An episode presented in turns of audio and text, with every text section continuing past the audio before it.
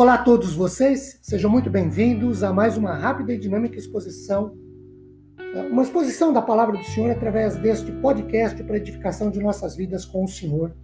Meu nome é Ricardo Bresciano, eu sou pastor da Igreja Presbiteriana Filadélfia de Araraquara, situada na Avenida Doutor Leite de Moraes, 521. É uma grata realização compartilhar uma citação bíblica com vocês. Hoje, Isaías 59, de 9 a 16. Na medida da exposição, farei a leitura de alguns versículos. Queridos, neste trecho da profecia de Isaías, nós temos a narrativa daquilo que a teologia costuma chamar de as consequências desagradáveis da depravação de vida, que são claramente expostas.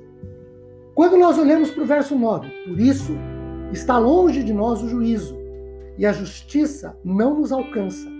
Esperamos pela luz, e eis que só há trevas, pelo resplendor, mas andamos na escuridão. Então, quando olhamos para o verso 9, nós nos deparamos com o fato de que o povo de Judá, lá no tempo, nos tempos do profeta Isaías, ter se tornado vítima da injustiça e da opressão assíria. E aí, todas as suas esperanças de independência e prosperidade eram constantemente arrojadas ao chão. Por isso, esperavam pelo resplendor, mas só andavam na escuridão.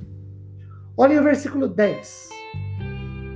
Apalpamos as paredes como cegos, sim, como os que não têm olhos, andamos apalpando, tropeçamos ao meio-dia como nas trevas, e entre os robustos somos como mortos.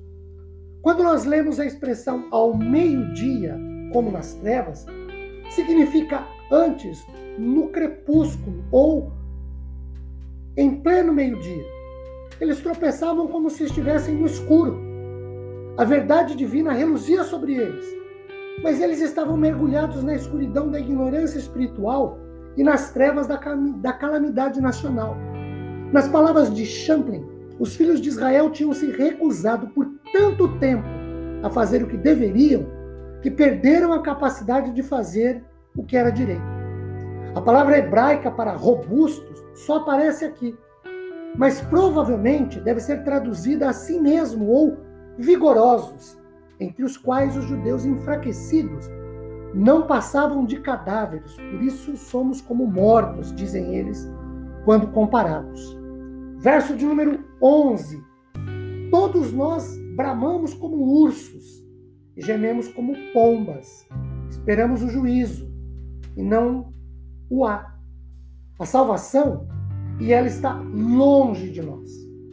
Quando lemos ursos rugidores e pombas gemedoras, são metáforas que apontam para pessoas de espírito abatido, desanimado e aflito.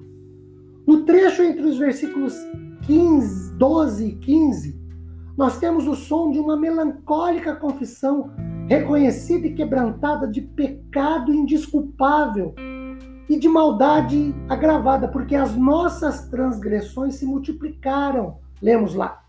E os nossos pecados testificam contra nós, porque as nossas transgressões estão conosco. Queridos, nós temos aqui um ponto positivo. Não há tentativa de transferência de culpa, seja em direção a Deus ou em direção aos governantes ou até mesmo à elite do povo.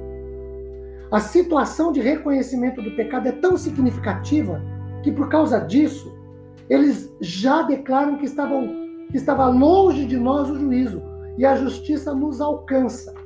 No versículo de número 15 lemos: Sim, a verdade sumiu e quem se desviou do mal é tratado como presa. O Senhor viu isso e desaprovou o não haver justiça.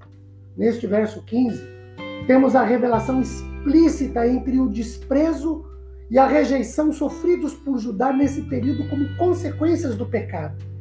Quando se expressam com a frase tratados como presa, isto é, qualquer um que tentasse viver uma vida honesta tornava-se vítima dos assassinos cruéis que dominavam a sociedade israelita.